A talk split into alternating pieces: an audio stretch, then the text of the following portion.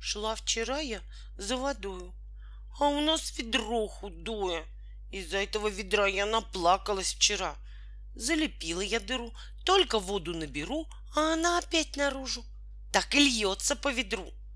Вдруг ребята мне кричат, к вам приехал Шурка. У него шинель до пят, форменная куртка. Я смотрю, в избе мой брат. У него шинель до пят. Он с запиской отпускной к нам пришел на выходной. Мать хлопочет у стола, к чаю шанежек дала. Я, конечно, не зевала, сразу две себе взяла. Шурка — слесарь в мастерской. Он такой степенный, представительный такой, прямо как военный. Утром долго я спала, встала позже брата.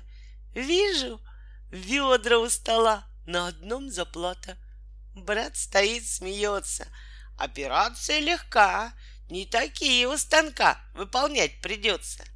Я вам к завтрашнему дню в доме все перечиню. Шурка денег не берет. Все он чинит даром. То сосед к нему придет со старым самоваром, то он бабке для замка сделал новый ключик. Хвалят все ученика. Хорошо вас учат.